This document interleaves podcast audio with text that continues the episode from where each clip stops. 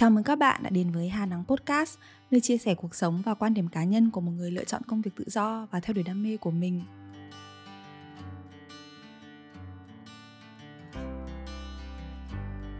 Khi mà mình bắt đầu biết đến khái niệm chụp ảnh và cụ thể là chụp ảnh sản phẩm ấy, thì mình rất là yêu thích công việc này. Mình nhận ra đây là một trong những cái công việc mà mình có cơ hội khai thác những cái điểm mạnh của bản thân. Nhưng mà mình đã không dám bắt đầu bởi vì những cái quan điểm, định kiến của mình với nghề. Thậm chí có những cái quan điểm mà mãi về sau này, khi mà mình đã làm chụp ảnh sản phẩm được một thời gian thì mình mới thay đổi được.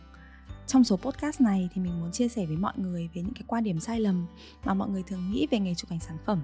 Những cái lầm tưởng này có thể chính là lý do mà mọi người dù yêu thích chụp ảnh nhưng vẫn không dám bắt đầu sự nghiệp của mình. Cái quan điểm đầu tiên đấy là phải đầu tư rất nhiều tiền thì mới có thể bắt đầu. Chụp ảnh luôn được biết đến như một cái công việc mà mình cần có những cái thiết bị đắt đỏ. Máy ảnh này, ống kính đều có giá rất là cao. Chưa kể mình sẽ phải có một chiếc máy tính để sửa ảnh và nhiều thiết bị phụ trợ như là đèn, chân máy, vân vân. Không thể phủ nhận là nếu như mình có nhiều tiền ấy, thì những cái bước đi đầu tiên của mình nó sẽ dễ dàng hơn rất nhiều. Và đến một thời điểm nào đó trong tương lai, khi mà bạn muốn nâng cấp chất lượng sản phẩm thì bạn sẽ cần mua những cái thiết bị đắt tiền. Nhưng mà nếu mình không có tiền thì sao? Ở cái thời điểm mà mình bắt đầu chụp ảnh sản phẩm thì mình đang là sinh viên năm hai và mình sống với tiền đi làm thêm cũng như một cái khoản trợ cấp từ bố mẹ. Việc mình đầu tư một cái máy ảnh chuyên nghiệp để đi chụp ấy, nó là điều không thể. Thế nên là mình đã bắt đầu bằng việc đi mượn máy ảnh. Ánh sáng thì mình dùng ánh sáng tự nhiên từ cửa sổ. Mỗi lần có job chụp thì mình sẽ hẹn bạn trước để mượn máy. Mình phải căn giờ chụp vào buổi sáng và trưa và những cái ngày đẹp trời và nhiều nắng. Và bởi vì mình không có chân máy thế nên mỗi lần chụp thì mình sẽ phải căn góc rất lâu. Sau mỗi buổi thì lưng, chân và cổ mình đều mỏi nhừ. Máy tính thì mình dùng máy bố mẹ mua cho khi mà lên đại học. Máy rất là chậm, mỗi lần mình chỉnh một cái thao tác gì đó bằng phần mềm ý, là mình phải ngồi đợi rất lâu. Màn hình thì sai màu, thế nên là mỗi lần chụp xong mình lại gửi cho khách check màu. Sau khi làm ba job đầu tiên thì mình dành toàn bộ cái số tiền mình tích cóp được vào khoảng hơn bảy triệu để đầu tư những cái thiết bị đầu tiên, bắt đầu với công việc chụp ảnh. Máy và ống kính thì mình mua cũ khoảng hơn năm triệu. Số tiền còn lại đủ để mua một cái cây đèn speedlight cũ, một cái dù xuyên và một tấm hắt sáng. Bây giờ thì dù thiết bị mình có ấy, cũng không phải là quá xịn, nhưng mà nó đủ để mình có thể thực hiện được hầu hết những cái ý tưởng mà mình có. Khi mà bạn có nhiều tiền để bắt đầu thì mọi thứ với bạn sẽ dễ dàng hơn. Nhưng mà khi bạn xây dựng mọi thứ từ con số không ấy, thì bạn sẽ có được những cái thứ vô giá. Với mình thì đấy là giây phút mà mình mua được chiếc MacBook đầu tiên, chiếc đèn studio đầu tiên, chiếc máy ảnh full frame đầu tiên. Những cảm giác hạnh phúc khi mà mình mua được những cái thứ mình mơ ước bằng chính cái số tiền mình kiếm được bởi cái công việc mình đam mê, nó sẽ là thứ theo mình suốt cái cuộc đời. Cái suy nghĩ sai lầm thứ hai đấy là phải học trường lớp đào tạo bài bản để có thể bắt đầu. Ở Việt Nam thì cái việc làm trái ngành nghề mà mình được đào tạo nó không phải là một điều gì đấy xa lạ. Nhưng mà với nghề chụp ảnh nói riêng và các cái nghề nghiệp liên quan đến sáng tạo nói chung ấy, thì mọi người sẽ hay có suy nghĩ là để làm được thì mình phải có kiến thức nền tảng và phải được đào tạo qua trường lớp. Mình cũng đã từng ước là mình lựa chọn một cái trường đào tạo về nghệ thuật thay vì kinh tế, bởi vì như vậy thì mình sẽ dễ dàng hơn trong cái việc bước chân vào ngành sáng tạo.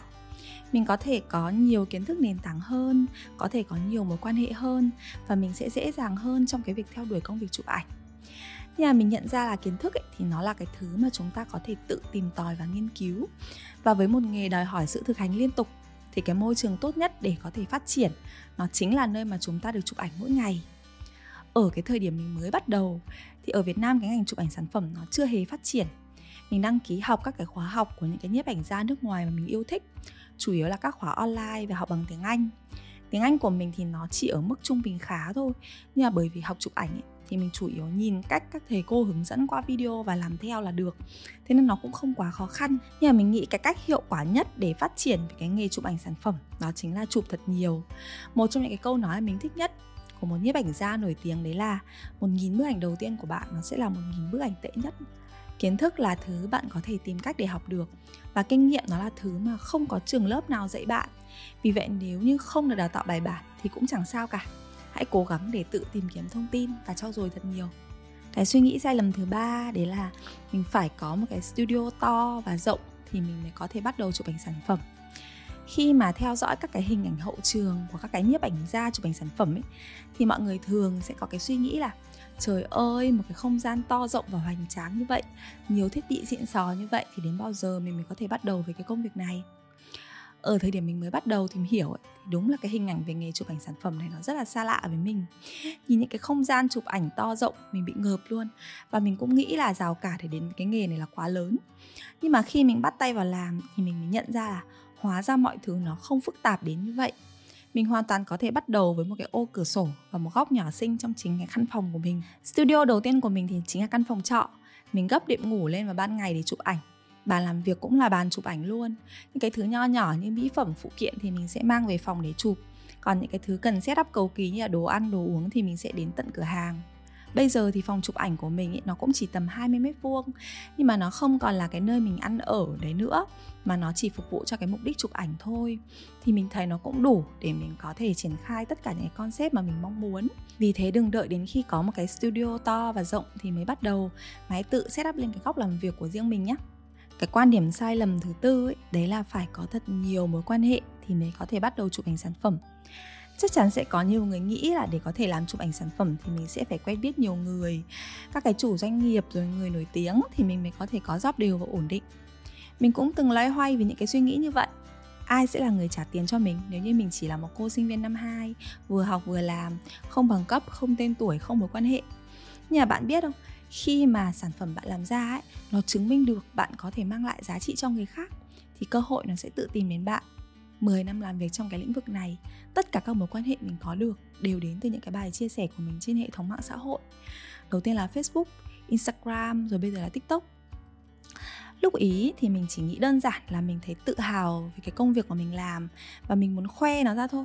Nhưng mà sau đấy thì mọi người tìm đến mình, rồi bạn bè xung quanh giới thiệu mình rất nhiều. Và khi mà mình làm tốt thì họ lại giới thiệu cho bạn bè. Việc chụp ảnh nó đã mang lại cho mình rất nhiều những cái mối quan hệ mới. Có những cái khách hàng họ còn trở thành bạn bè thân thiết và hỗ trợ cho mình rất nhiều về sau này. Bắt đầu từ con số không ấy, thì nó là hành trình mà chính bản thân mình đã từng trải qua. Không một đồng tiền vốn, không được đào tạo qua trường lớp, không mối quan hệ. Đương nhiên là cái chặng đường đó nó dài và nó không hề dễ dàng. Nhưng mà cũng chính bởi vì mình bắt đầu với con số không, thế nên mình hiểu không có gì có thể là rào cản ngăn bạn làm một công việc mà mình thích, nếu như bạn thật sự muốn và quyết tâm thực hiện cái mục tiêu của mình. Mình rất là hy vọng cái nội dung trong video ngày hôm nay có thể giúp bạn gạt bỏ những cái vướng mắc trong lòng để có thể bắt đầu theo đuổi những cái điều mà các bạn thực sự mong muốn. Nếu như các bạn quan tâm đến chụp ảnh sản phẩm và yêu thích các cái nội dung của mình thì có thể like và subscribe để mình có thể cập nhật những cái nội dung mới cho mọi người hàng tuần. Còn bây giờ thì xin chào và hẹn gặp lại các bạn trong những cái số podcast tiếp theo nhé. Bye bye!